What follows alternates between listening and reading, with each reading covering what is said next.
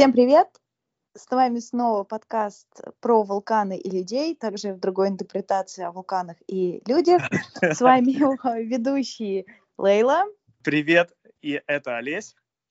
И сегодня у нас гость Леонид. Леонид – ведущий геолог на золоторудном месторождении на Забайкалье. Леонид, привет.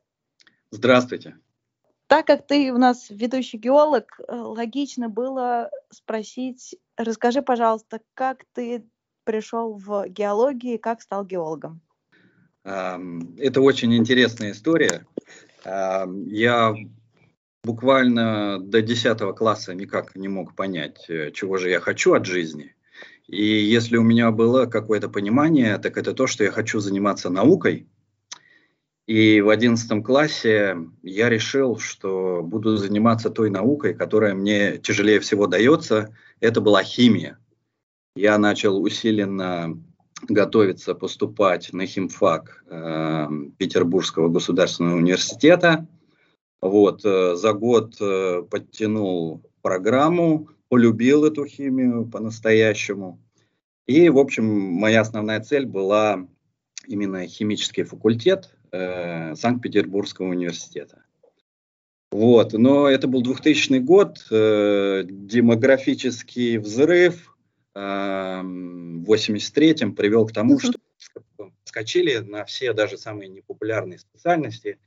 И э, я перенервничал, получил тройку по математике на вступительном экзамене и начал прорабатывать запасные варианты, среди которых были технологический институт, тоже химическая специальность, и горный институт, как мне тогда казалось, это было даже слегка случайно и как э, план С. Вот. А, но в итоге выяснилось, что на химфак бы я прошел, но в университете там э, такие были правила, что нужно было, не было возможности, в общем, поступать в другие институты. То есть ты либо оставляешь там документы и ждешь э, своей судьбы, либо ты не рискуешь с полупроходным баллом. По, по химии я э, такие четверку получил, у меня было в общей сложности 7 три по математике, четыре э, по химии. Вот. Э, как оказалось, в конце этого было достаточно, чтобы меня зачислили, но я не стал рисковать, забрал документы, стал сдаваться в техноложку и в горный институт. И в общей сложности сдал, получается, почти 14 вступительных экзаменов в три вуза.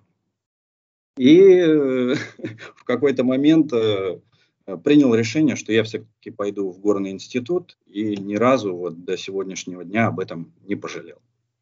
Значит, мы с тобой поговорили про то, как ты поступил. Вот следующее, о чем интересно, о чем рассказал Алис, то, что ты занимался ураном. Расскажи, пожалуйста, как ты перешел, поступив в горный университет, как стал заниматься урановыми месторождениями?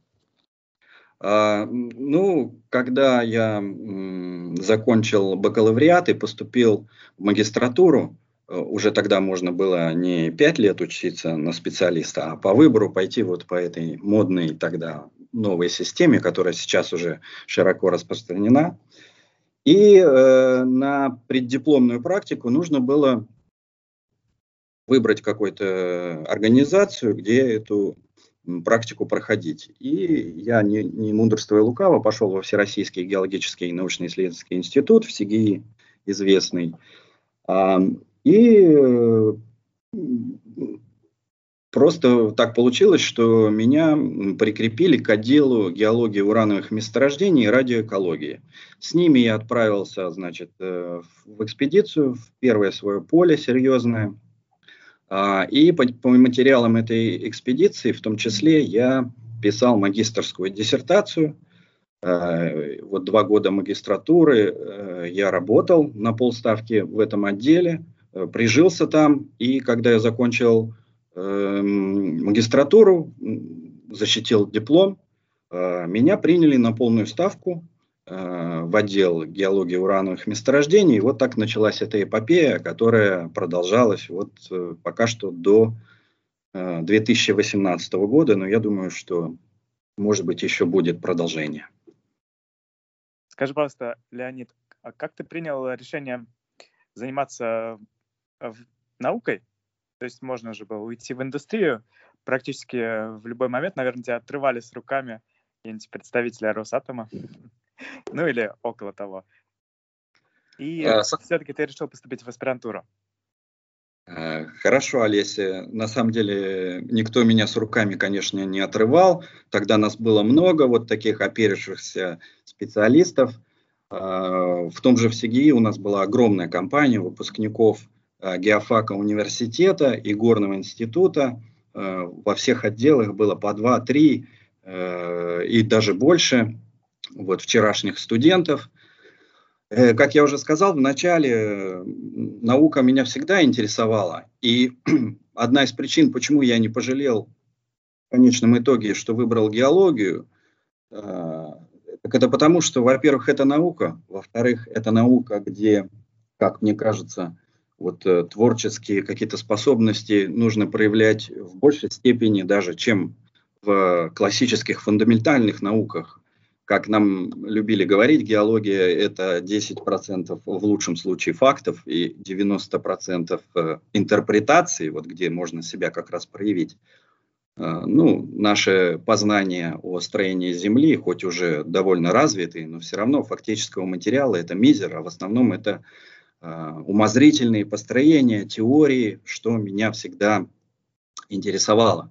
И к тому же это одна из самых нескучных наук, то есть можно не обязательно сидеть в лаборатории э, с утра до вечера, вот экспедиции, новые места, э, приключения, возможность э, проверить себя в тяжелых условиях э, на крайнем севере или в жаркой пустыне. В общем, это очень казалось подходящей под, вот, под мой характер. С одной стороны, мне хотелось заниматься наукой, а с другой стороны, было бы скучно, например, если бы я стал химиком и с утра до вечера торчал бы в лаборатории. Хотя я не хочу обидеть ни в коем случае химиков, просто, наверное, бы мне было гораздо скучнее, чем в итоге оказалось, когда я стал геологом. И поскольку я довольно успешно закончил магистратуру, во ВСИГИ как раз в этот момент аспирантура проживала второе рождение. То есть она когда-то была, но потом в связи с тем, что в конце 90-х э, вот в упадок все это пришло, там было буквально там за 5-7 лет всего парочка аспирантов, и то не все защитились. А тут вот с 2007 года они объявили новый набор, и я, естественно, как сотрудник, э, научный, будущий научный сотрудник э, в научно-исследовательском институте, институте решил поступить в аспирантуру во ВСИГИ. А, туда я и поступил, начал форми- формулировать защищаемые положения, прорабатывать вот, э, тему диссертации, сдал кандидатские минимумы. И тут а, подвернулась возможность поступить также в аспирантуру м, во Франции. А дело в том, что вот э, судьбоносным оказалось то, что меня занесло в отдел урановой геологии – в СИГИ, то есть Головного института Российской Федерации. Дело в том, что Франция является, ну, до недавних пор, и сейчас она в десятке лидеров э, вот, э, государств, которые занимаются в том числе и атомной энергетикой, и, соответственно, геологией. И там есть концерн Арева, а, который сейчас э, активно в Казахстане и в Африке а, и даже в Папуа-Новой Гвинее у них есть объект.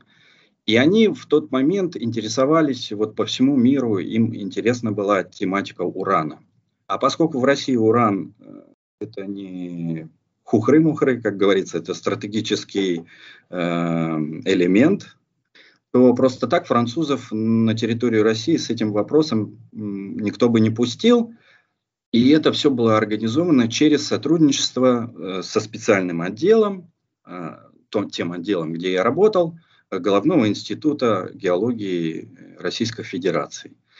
И э, они начали сотрудничество вот в начале 2000-х годов. И когда я в отделе оказался, буквально же вторая моя экспедиция, она была с, с участием в том числе специалистов из Франции.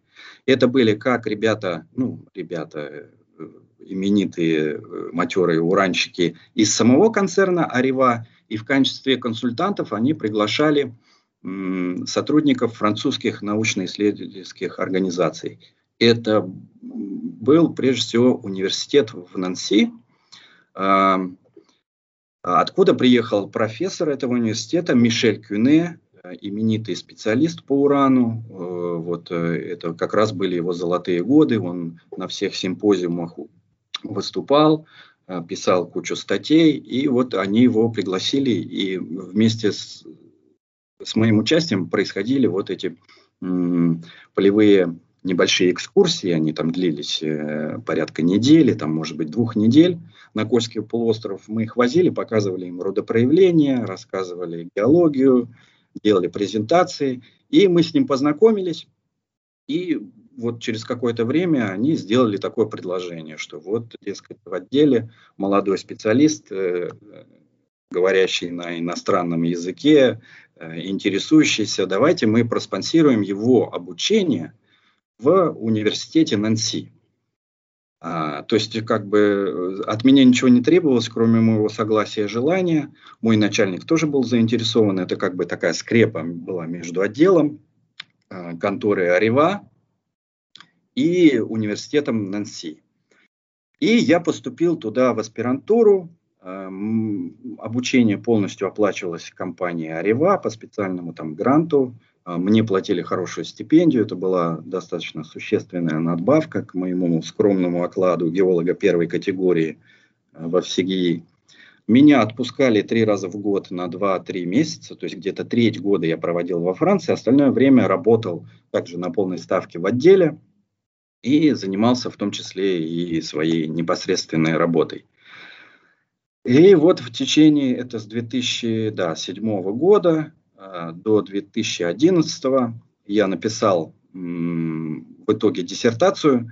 И, кстати э, говоря, вот э, пришлось мне в определенный момент сделать выбор, потому что я в том числе числился еще в аспирантуре в СИГИ, но я не мог написать одну диссертацию и защищать ее и на ученом совете в СИГИ, и во Франции, потому что все-таки есть отличия в требованиях, в подходе, и мне нужно было, чтобы не распыляться, так сказать, на все, мне нужно было сделать выбор, и я сделал выбор в пользу французской диссертации. И э, сигейшную аспирантуру я в итоге так и не закончил, то есть э, степени кандидата наук у меня нет, у меня есть вот... Э, Леонид, это да. наша больная тема. Да. вот. Просто Лейла тоже очень много может рассказать на эту Да, у меня тоже не признается. И... На, самом деле, на самом деле это можно легко устроить. Я вот э, недавно мне предложили поработать в горном институте, вот как раз когда пандемия была, э, на моей же кафедре, я рассматривал этот вопрос. В том числе я написал в ВАК в Москву, uh-huh. позвонил даже в, в итоге, специально нашел человека, который этим занимается. Он сказал, что э, в 2000, вот это был 20 по-моему, да, в 2020 году немножко там какие-то новые, значит, регламенты выходят э, Всероссийской аттестационной комиссии. И в конечном итоге, если задастся целью, то можно малыми усилиями м, признать PhD-диссертацию как э, кандидатскую у нас. Для этого должны быть сданы кандидатские минимумы, потом нужно будет а в случае, если э, вуз, в котором вот PhD было зачитано, не входит там в какие-то одобренные списки, нужно будет еще какие-то действия. Ну, в общем, при желании это можно сделать. Только вопрос, кому это надо. Э, и я решил, что раз в Горный институт я в итоге не пошел э, по материальным соображениям, вот, решил продолжить все-таки работать, да, вот, ближе к производству. Да, да, да. В моем случае так было, что они, вот я в шестнадцатом году защитилась, узнавала в шестнадцатом году, и там все до такой степени, что чуть ли не ты заново должен все, потому что должен перевести ее, заново да. перепроверять, заново в аттестационный комитет. И что-то я подумала, что я не хочу. И вот я работала тоже в институте, который мне нашел бумагу, где Российская, Россия и Германия взаимно признают, ну, что это вроде как считается – в отделе угу. кадров посчитали, что ок, и все. И так я все равно это тешу надежду, что, ну, может быть, когда-нибудь признаю, да, но вот тоже кандидатом геолого-минералогических я лично не считаюсь. Ну, э, тут э, во что упирается. Раньше, например, вот э, эти плюшки были популярные, что, во-первых, надбавка к окладу, потом там отпуск. Э, это было необходимым э, для того, чтобы какие-то должности занимать. Мы сейчас э, повсеместно, постепенно отходим от этого. И на самом деле вот э, за всю мою карьеру, э, как таковые вот эти бумажки, даже этот PhD, он ни разу фактически не пригодился. То есть мне верили на слово, что я закончил аспирантуру. Ну да, там для проформы я присылал скан этого диплома. Но вот я ни разу не столкнулся вот именно по работе вот с бюрократической необходимостью до того момента, как я устраивался в горный институт, где, конечно, им нужно было вот по их регламенту, чтобы вот были эти заветные буковки, кандидат, чтобы там получить хотя бы ставку доцента, потому что в противном случае без, э, без этого не могут взять выше, ну, с самого начала выше, чем на ассистентскую должность, а это совсем грустно, конечно. Вот. Так что я надеюсь, что либо э, процедуру упростят, и если все-таки прижмет, то можно это будет быстро сделать, а может быть и нет, потому что все уже знают, что такое PhD, э, понимают, и надеюсь, что вот в этом направлении будет двигаться индустрия наша. Да, интересно, потому что получается, что она признается везде, кроме России. Эта степень. То есть везде она, в любой стране мира, ты будешь везде PhD, но только не в России. В России ты останешься мастером. А расскажи, пожалуйста, про тему диссертации, потому что мы немножко не успели об этом поговорить. А, Чем да. ты в аспирантуре? А, ну, во-первых, э, отдел мой э, занимался в основном прогнозно-металлогеническими исследованиями, и вот металлогения – это то, что мне приходилось постигать, э, и, соответственно, и тема моей, что отечественной незаконченной диссертации, что французской, э, была посвящена металлогении урана Лицевского района Кольского полуострова – на территории Кольского полуострова есть речка Лица, которая в Баренцево море впадает. У нее есть бассейн в районе, э, ну, регионально-территориально в бассейне этой реки есть э, массив гранитоидов лицевский, названный в честь Лицы. И с ним связано, и не только с ним, но и с ним в том числе, связаны целый ряд урановых рудопроявлений. Их до месторождений так и не дотянули в советское время, потому что когда открыли Э, провинции ураноносные в Казахстане. Э, все были тогда оптимистами и считали, что нам этого казахского урана хватит на 100 лет, поэтому э, в труднодоступных северных районах изучение урана было по материальным соображениям прекращено. Хотя вполне возможно, если бы продолжались работы, то там бы маленькое месторождение как минимум бы открыли. И, в общем, я воспользовался ситуации и решил э, как-то синтезировать все данные по различным родопроявлениям урана Лицевского района. Их там несколько типов, несколько возрастов. Э, были предприняты попытки изучить вот с помощью новых современных технологий. В частности, учеба во французском университете позволила мне сделать э, высокоточные геохронологические исследования – с помощью там, электронного микроскопа, микрозонда. Э, минералы я изучил, на, сделал красивые снимки, посчитал а, разные параметры геохимические. И, в общем, такая компиляционная работа с попыткой, значит, переосмыслить вот э, на сегодняшний день, в чем, собственно, заключается закономерность размещения – а, связь э, с какими-то возрастными геологическими процессами. Вот этому была посвящена моя работа. Ты доволен в целом вот сейчас, э, спустя года, как тебе преподавали геологию в Гор университете? Э, да, доволен. Э, на самом деле, когда я там учился, я был недоволен. У меня были какие-то некоторые максималистские э, замашки, и когда некоторые предметы, мне казалось, что, может быть, стоило бы э, там на чем-то другом сконцентрироваться. Но вот сейчас, по прошествии уже, сколько даже, боюсь представить, лет прошло, Вот, э, я очень доволен, потому что азы плотно засели в моей голове. Некоторые вещи я, конечно же, забыл. Там, сейчас меня можно легко подловить на какой-нибудь там э, петрологической классификации или там спросить формулу какого-нибудь минерала, я, конечно, не вспомню, но в целом вот такой стержень, он как раз в Горном институте был тогда сформирован. Боюсь, что сейчас э, дела обстоят хуже, потому что когда я, как я говорил, мне предлагали поработать на моей же кафедре, я туда приехал и ужаснулся, потому что вот все эти светилы, значит, профессора, которые тогда уже были преклонного возраста, их уже нет. И два самых э, старших э, преподавателя на моей кафедре – это те, Э, мужчины, которые были вот тогда всего лишь доцентами. То есть целое поколение специалистов, оно, к сожалению, ушло и не восполнилось.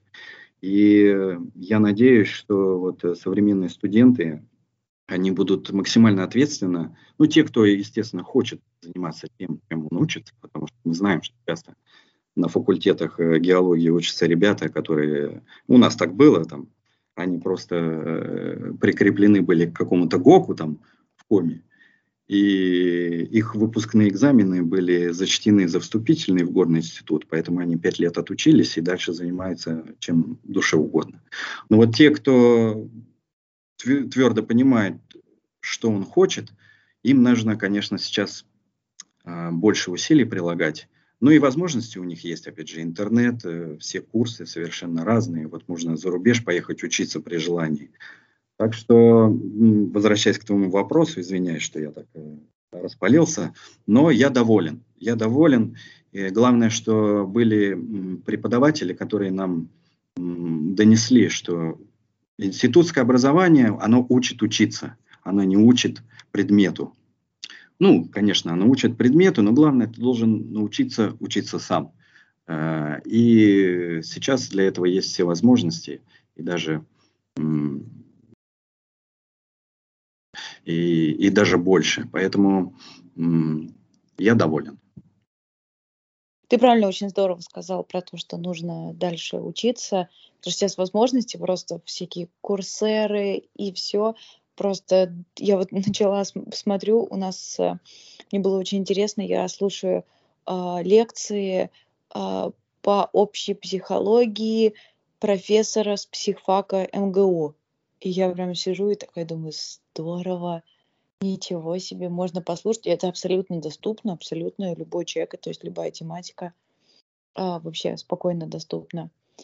А, Леонид, смотри, ты говорил о том, что ты учился в аспирантуре во Франции, окончил аспирантуру во Франции, защитился там, а, и потом ты рассказывал, что тебе предлагали работу в университете. И вот расскажи, какие у тебя были планы, ожидания, сбылось, не сбылось, что после вот твоего окончания аспирантуры, потому что для многих выпускников это, конечно, насущная тема, что делать после того, как ты защитился. А, когда я защитился, мне не поступило никаких конкретных предложений э, от французской стороны. А, я думаю, что э, это было связано с тем, что они тоже больше фокусировались, э, ну, как-то решили подсократить расходы. И на самом деле нас трое закончило. Более старшие товарищи мои тоже защищались в эти года, в 2010-2011 году и ни одному из них э, не поступило предложение работать. Вот. И у меня был выбор а, продолжить работать в ФСГИ, и на тот момент, конечно, э, заработок, э, который у меня получался, он уже был недостаточен для того, чтобы обеспечивать хотя бы себя. И я искал возможности где-то поработать, чтобы можно было в том числе и больше зарабатывать. И совершенно случайно, вот как раз один из моих старших товарищей, который защитился за год до меня, он уехал работать в Танзанию с юниорской компанией, как раз она занималась поисками и разведкой уранового объекта на территории Танзании. И он меня пригласил, я сначала попросился в своем отделе в отпуск содержания, чтобы, так сказать, я им честно, откровенно сказал, что мне не хватает моей зарплаты, пустите меня на полгода подзаработать. Но они мне сказали, что уходя, уходи. И мне пришлось расстаться со ВСГИ, и я поехал работать в Танзанию. Э, и вот с этого началась уже, я тогда понял, что позанимавшись э, в течение там, пяти лет научной деятельностью, я упустил для себя именно вот непосредственно поисково-оценочные, разведочные, то есть более производственные моменты. Я очень сильно увлекся, мне понравилось, я чувствовал себя на своем месте, потому что от меня зависело в том числе конкретно, как бы найдем мы это месторождение, э, посчитаем ли мы там ресурс. И вот э, до недавнего времени меня устраивала вот именно работа в, в поле как э, поисковика, разведчика. А мысль вернуться в институт, она появилась вот в том числе на фоне пандемии. У меня родилась дочка, я понял, что мне уже трудно уезжать надолго а, из дома. И я подумал, что почему бы не попробовать, потому что у меня есть, с одной стороны, э, научно-исследовательское прошлое, я написал диссертацию, с другой стороны, у меня есть какой-никакой практический опыт, в том числе зарубежный, и как-то все это вместе, может быть, могло бы пригодиться мне как человеку, который мог бы поделиться вот э, э, со студентами э, багажом э, вот этих вот знаний. И я попробовал, пришел на кафедру, э, на свою родную. Оказалось, что они были бы счастливы, э, если бы вот бывший выпускник бы вернулся и в том числе начал заниматься этим.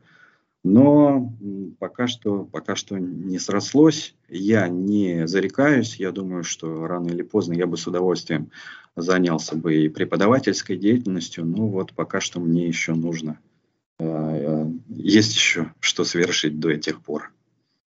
Расскажи, пожалуйста, про образ жизни, когда ты ездил в поля в, в Африку.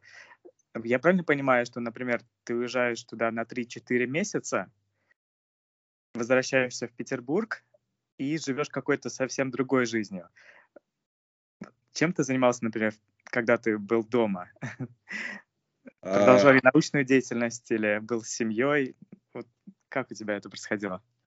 А, первый раз э, э, я в Танзании в общей сложности проработал, наверное, так, 2011-2012, а, половина 15 16 17 да, ну вот почти, э, то есть общее время, которое я провел в Танзании, оно приближается к трем годам, и я считаю, что это моя вторая родина, ну просто по умолчанию. Нигде больше я не провел столько времени после России, как в Танзании. Даже во Франции в общей сложности я, наверное, э, год был.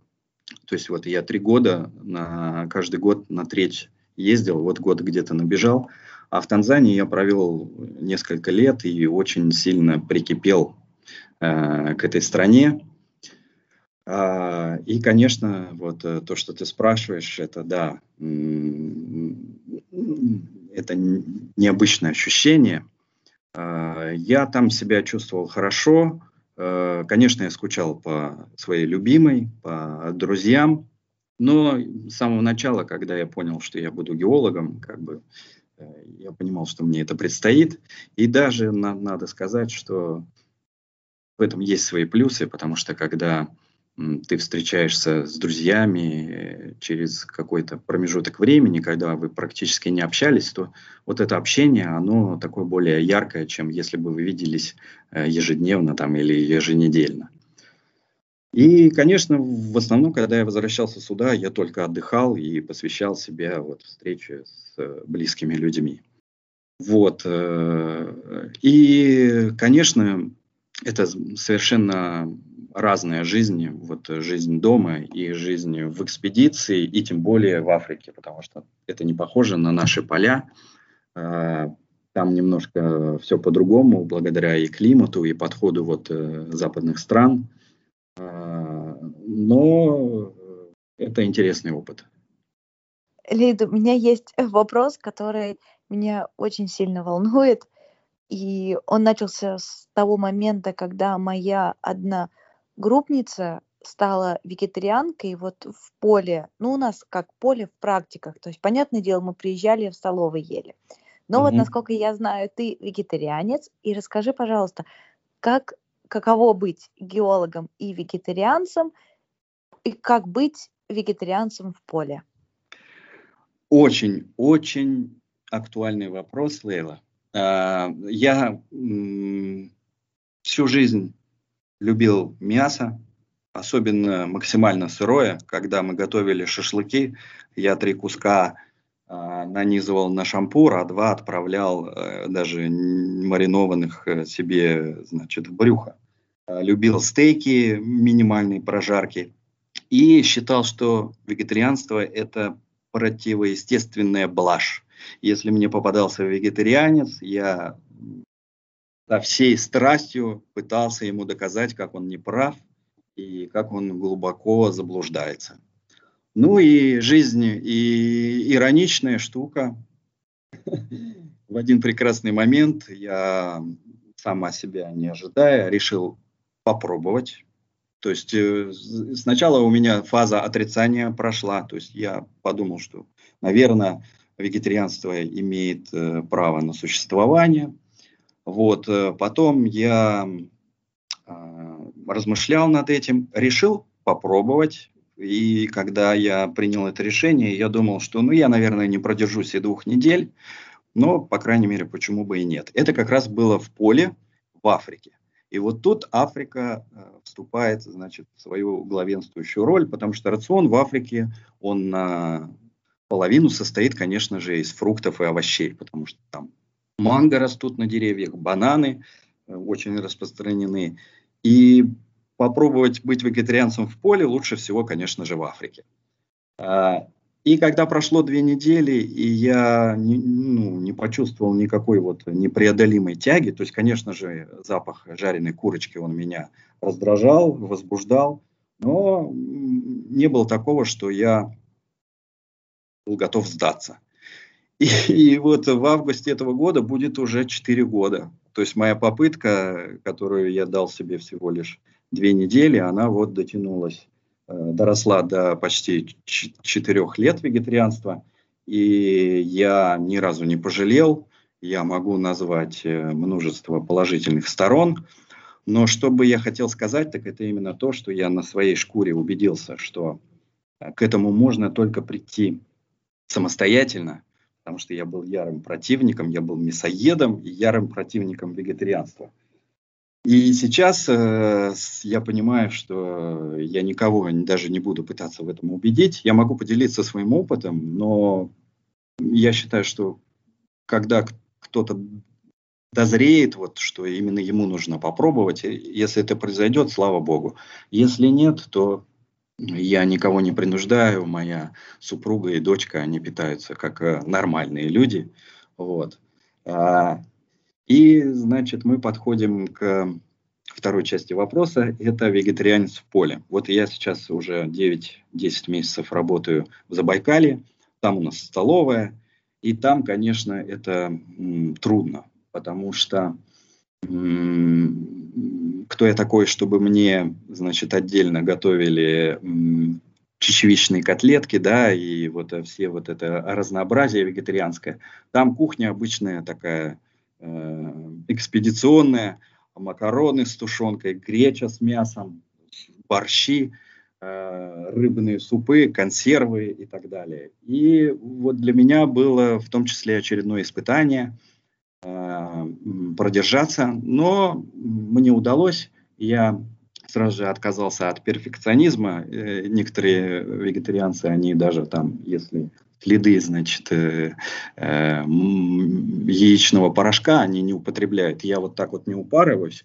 То есть я договорился с поварами, что я сам себе накладываю, потому что мне было неудобно, что они должны, значит, мне вылавливать э, только овощи из бульона. Я сам подходил, э, поварешечкой черпал себе капусточку, картошечку. Если там попадалась маленькая сопелька тушенки, то я, э, скрипя сердце, подумал, ну ладно, а авось я не помру от этого кусочка тушенки. Ел гречку, э, ел макароны.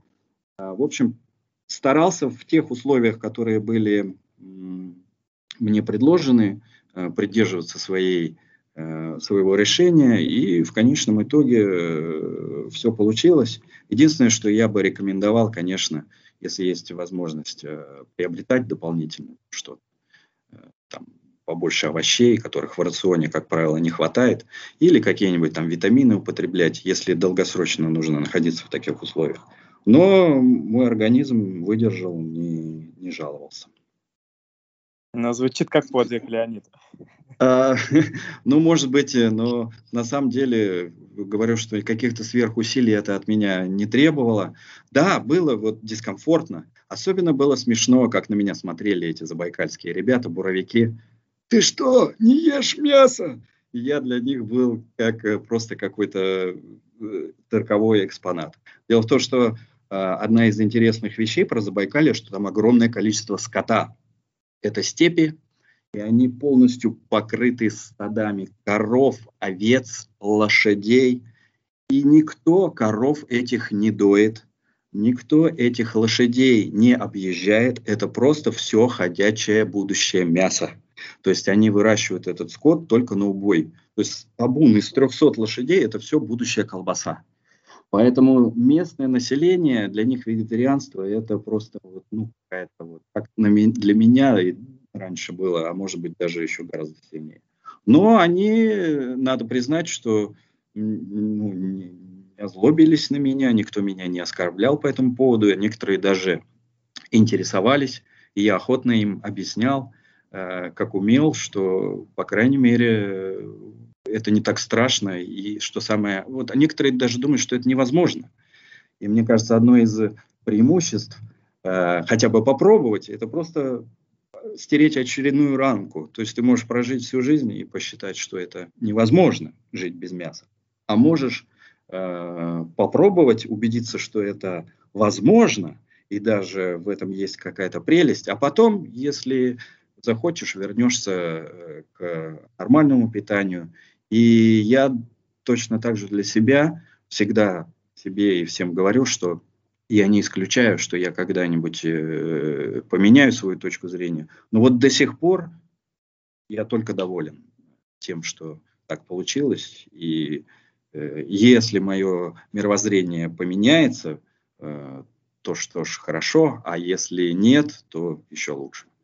Расскажи, пожалуйста, какая у тебя профессиональная миссия в Забайкале? И Забайкале это в том числе э, Бурятия или все-таки ближе к Чите, вот те края? А, ну, Бурятия это отдельный, отдельная республика, она граничит э, Забайкалье на, на западе, э, но на территории Забайкалья есть Агинский, Бурятский, э, не знаю, как он сейчас называется, в общем, есть один район, где тоже живут буряты, но они считают себя немножко другими бурятами, чем те буряты, которые вот в где Улан-Удэ. Но э, это же все условности, вот эти административные деления, то есть э, национальный состав там такой довольно разношерстный. Есть и буряты, и русские, и украинцы, и китайцы, и, и венки, и кого только нет. Вот, э, я работаю на самом практически востоке Забайкалья.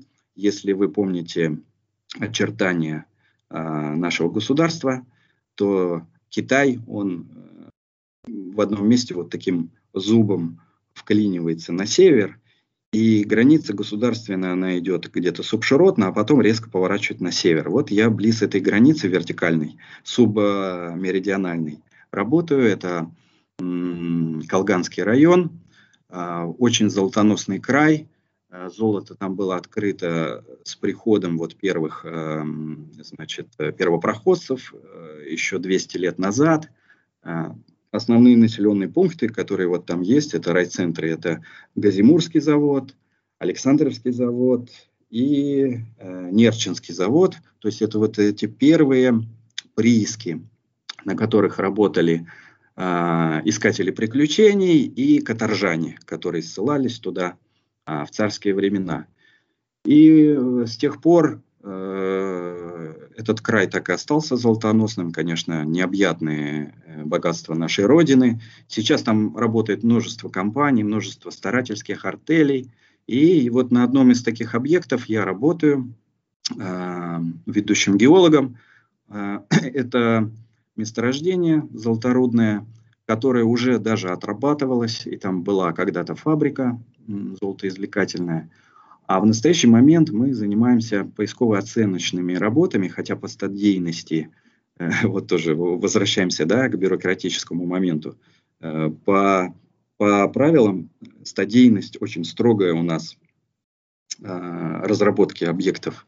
И если ты уже, у тебя уже была стадия эксплуатации, ты просто не можешь озаглавить свои, свой этап как поисково-оценочный. Хотя, по сути, с, с точки зрения смысла, это именно поисково-оценочный. То есть мы фланги месторождения разбуриваем, смотрим, куда тянутся рудные зоны, с тем, чтобы примерно прикинуть, сколько еще ресурсов находится на этой территории лицензионной площади, и чтобы инвестор а, смог сделать э, экономическую оценку и принять решение, а, допустим, поставить а, уже нормальные разведочные работы и э, в конечном итоге, может быть, построить еще одну фабрику и начать извлекать золото, которое там, безусловно, есть. Э, нужно его просто только посчитать и э, определиться с экономической целесообразностью развития объекта.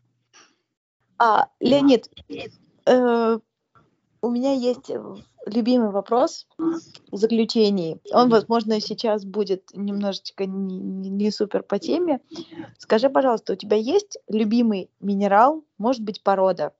Предполагая твою любовь к Танзании, я думаю, что может быть это танзанит, минерал, который только там есть.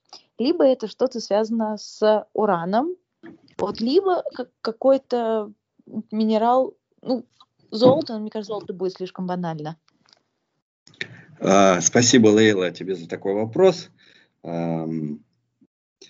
Заранее извиняюсь за пространный ответ, но чтобы объяснить, а, могу сказать, что в отличие от многих вот э, геологов и коллег, у меня вот такой особой страсти именно к минералам э, не было. То есть я, мне нравится, как они выглядят, я признаю эту красоту и легко понимаю, что кто-то, вот коллекционеров там, например, э, кто возит из каждой экспедиции себе э, образцы. Я практически никогда не, не испытывал потребности. Вот, э, то есть я возил, конечно, образцы. Это были именно образцы урана. И меня возбуждало именно то, что я тащу уран к себе домой. Что это как-то круто, мне казалось, и необычно. Меня пьянила мысль, что у меня дома лежит кусок урановой руды. Вот да, так я поступал. Но это было не, ну, как мне кажется, это было именно вот такие своеобразные понты, да, перед самим собой, а не настоящее вот э, увлечение минералогией, гемологией и так далее. Если говорить э, о моем любимом минерале, то я бы сказал, что это не минерал, а химический элемент, уран.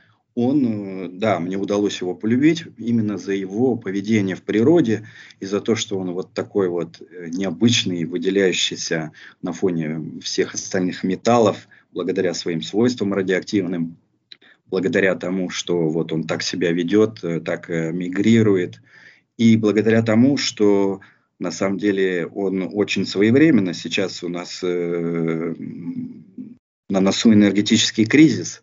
И пока мы не запустили термоядерный синтез, нравится это человечеству или нет, но мы будем вынуждены пользоваться атомной энергетикой.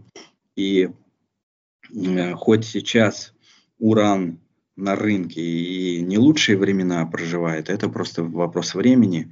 Э, как мы знаем, реакторы строятся в самом быстро развивающемся государстве Китай, в дышащем им в затылке другим государствам на территории и африканского континента собирается строить атомную станцию. Так что это очень актуальный элемент, и вот мне интересно его изучать было. И э, если мне придется заново заниматься поиском и, и разведкой, то я тоже буду получать от этого удовольствие. А сами урановые минералы, они на самом деле тоже своя прелесть у них есть. Вот э, вторичная урановая минерализация, урановые слюдки, они такие разноцветные, красивые. Потом у них есть э, свойство вот этой иризация, когда в ультрафиолете они красиво отсвечивают. А вот самый такой урановый минерал, который я как раз принес домой, это был стуран, оксид урана, как раз с лицевского рода проявления, по которому я писал диссертацию. Там такая была толщиной с палец жила смоленисто-черного с, с желтыми такими бакенбардами вторички. Вот, э, жила, я отколотил маленький кусочек размером с фалангу пальца. Он был очень тяжелый, вот прям на ощупь, если взять кусочек гранита, да, такого же размера, его практически э, подбрасываешь на ладошки и не чувствуешь. А он э, вот э, реально, он же тяжелее даже золота, поэтому вот такой чувствуешь силу, держа этот кусочек.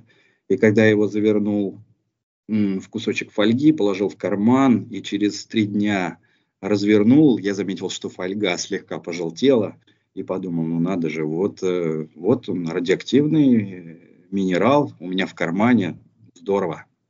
Леонид, спасибо тебе огромное. Тебя приятно слушать. Отрадно слышать, что ведутся разговоры о твоем возвращении на кафедру и занятии преподавательской деятельностью. Я надеюсь, это свершится когда-нибудь, потому что ты прекрасный спикер, наверное, такой же замечательный преподаватель. Вот, поэтому спасибо тебе за то, что нашел время. Э, и, кстати, я хочу нашим слушателям сказать, что это не первый подкаст, в котором участвует Леонид. Ищите и обрящите. Есть очень интересный выпуск, э, где Леонид рассказывает много именно про уран, э, радиоактивность, Поэтому я думаю, мы дадим ссылку обязательно в описании этого подкаста на тот. Поэтому, Леонид, еще раз спасибо. А, спасибо большое. большое. Да, спасибо большое, ребята. Мне тоже было приятно с вами пообщаться. Э, я надеюсь, что то, что вы делаете, будет развиваться, потому что я уверен, что это не зря, и всего вам хорошего, успехов э, в вашем проекте. Спасибо. Пока, Леонид. До свидания.